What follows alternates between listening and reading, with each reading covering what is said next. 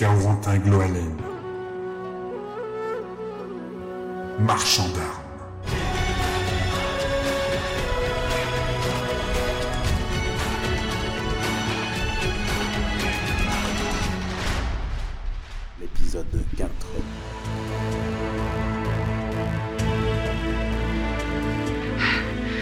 De chasseurs en 6, 8, 12 pour neutraliser les canons du croiseur du milieu.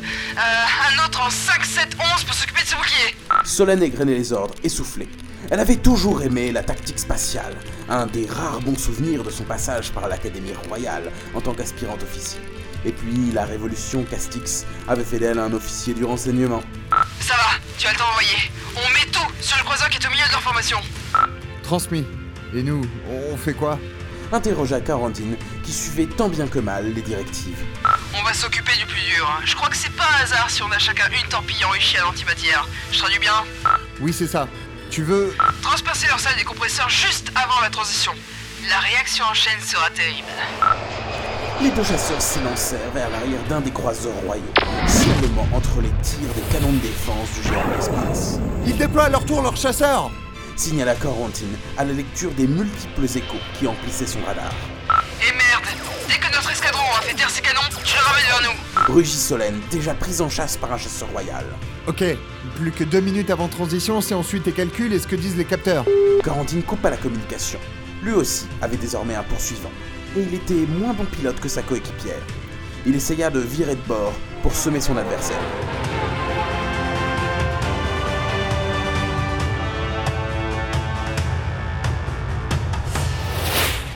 Un flash blanc, suivi d'une vibration, et une partie de l'aile du chasseur de Solène se détacha, faisant tournoyer l'appareil. Merde Carwantin, t'es où? Transmets qu'on a besoin d'un appui, vite Son poursuivant se rapprochait.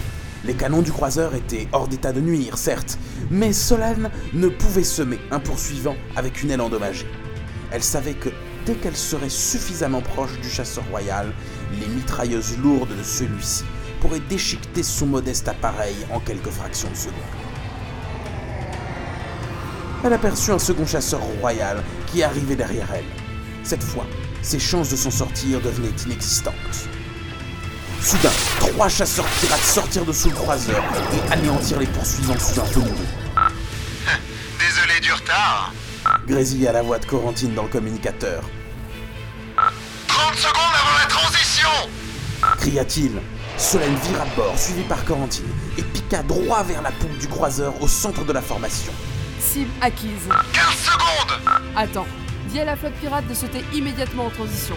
Sinon ce récit ne pourra jamais exister. Corentine tapa un message à toute allure et termina juste à temps pour entendre Solène hurler. Maintenant Les deux exodés pressèrent la commande de tir simultanément. Leurs torpilles fusèrent vers une zone située à l'arrière du croiseur que rien ne semblait distinguer du reste de la poupe. Puis tout devint blanc.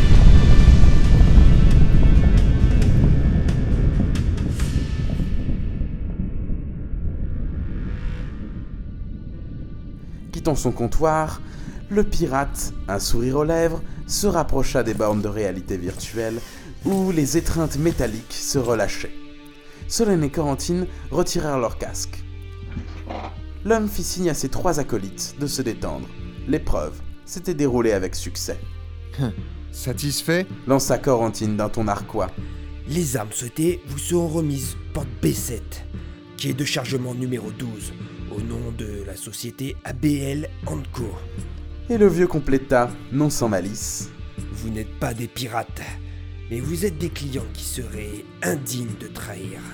Corentine et Solène se dirigeaient vers la sortie quand le vieil homme ajouta, en dialecte de la piraterie, Ce fut un plaisir de former deux grands guerriers, fils et fille d'Igor, dit-on. Comme quoi, je ne suis pas qu'un simple marchand d'armes, j'en fabrique aussi.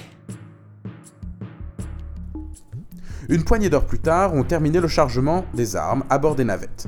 Corentine et Solène se séparaient sur les quais pour retourner à leurs transporteurs respectifs, avec le sentiment du devoir accompli. Mais les dernières paroles du vieux pirate demeuraient partiellement obscures. Corentine savait néanmoins que, sans les indices fournis par le colonel Jeffil, la mission aurait été un échec. Solène déclara à Corentine, en guise d'adieu, avant une traversée de la passe qui les séparerait Prends soin de toi et de Dave. On se retrouve de l'autre côté. Fin de Marchand d'armes.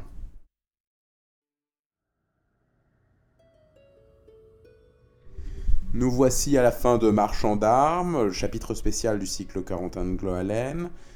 Hakim en assurait le montage et j'assurais pour ma part la réalisation, la narration et l'écriture de ce chapitre spécial, sachant que Raoulito et JMJ se sont occupés de la relecture.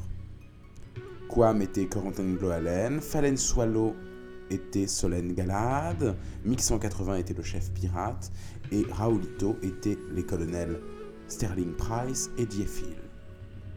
Les musiques sont disponibles sur la playlist Jamendo de Red Universe et vous pourrez retrouver sur le site de Red Universe les livres numériques, les chapitres et les spéciaux de la saga.